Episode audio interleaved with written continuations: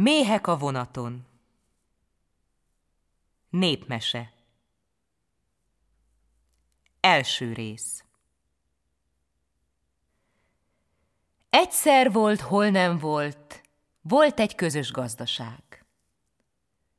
Abban a gazdaságban volt többek között egy olyan ember is, akinek voltak idegen falubeli rokona is, azok eljöttek látogatóba hozzá.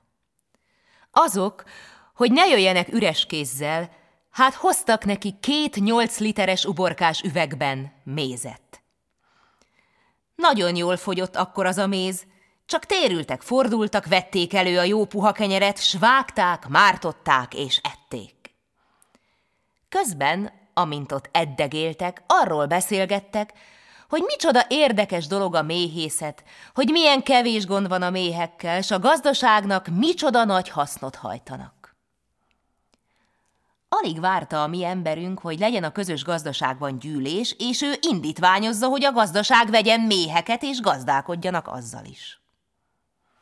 Hát meg is lett a gyűlés, és az ember elő is hozta az indítványát, s olyan jól találta elmondani, hogy a vezetők meg is fogadták a szavát.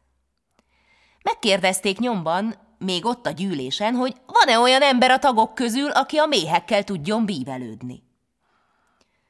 Akkor felállott egy ember, és azt mondta, hogy ő gyerekkorától fogva a méhekkel gazdálkodott, ért is jól hozzájuk. Ha szükséges, be is tudja szerezni őket.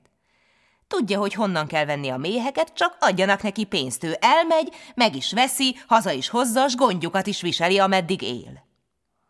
Nagy volt az öröm a közös gazdaságban. Kiszámolták, hogy mennyi pénz kell, s az embernek oda is adták, s az ember elment, hogy megvásárolja a méheket.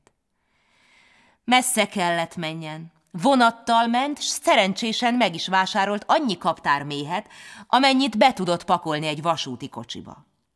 Kifizette, kihordatta a kaptárokat az állomásra, berakatta őket a vonatba, s akkor behúzatta az egész kocsit tiszta pirosba, s magának is csináltatott egy egész rend ruhát, még a sapkáját is tiszta pirosból.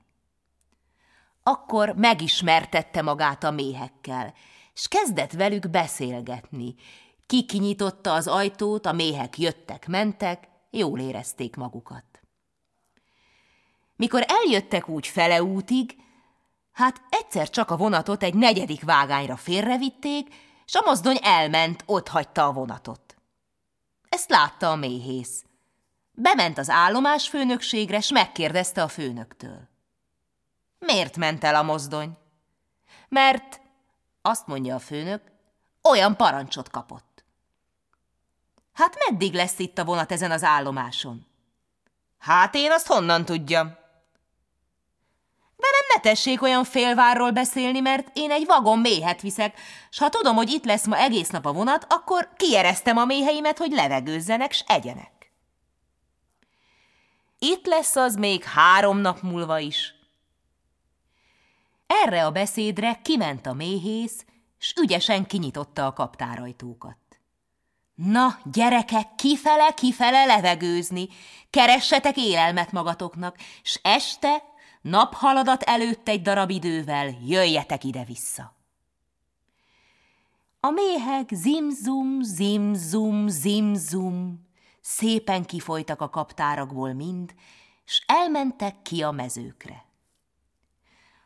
Alig mentek el a méhek, egyszer csak kapja a főnök a parancsot, hogy küldje a vonatot.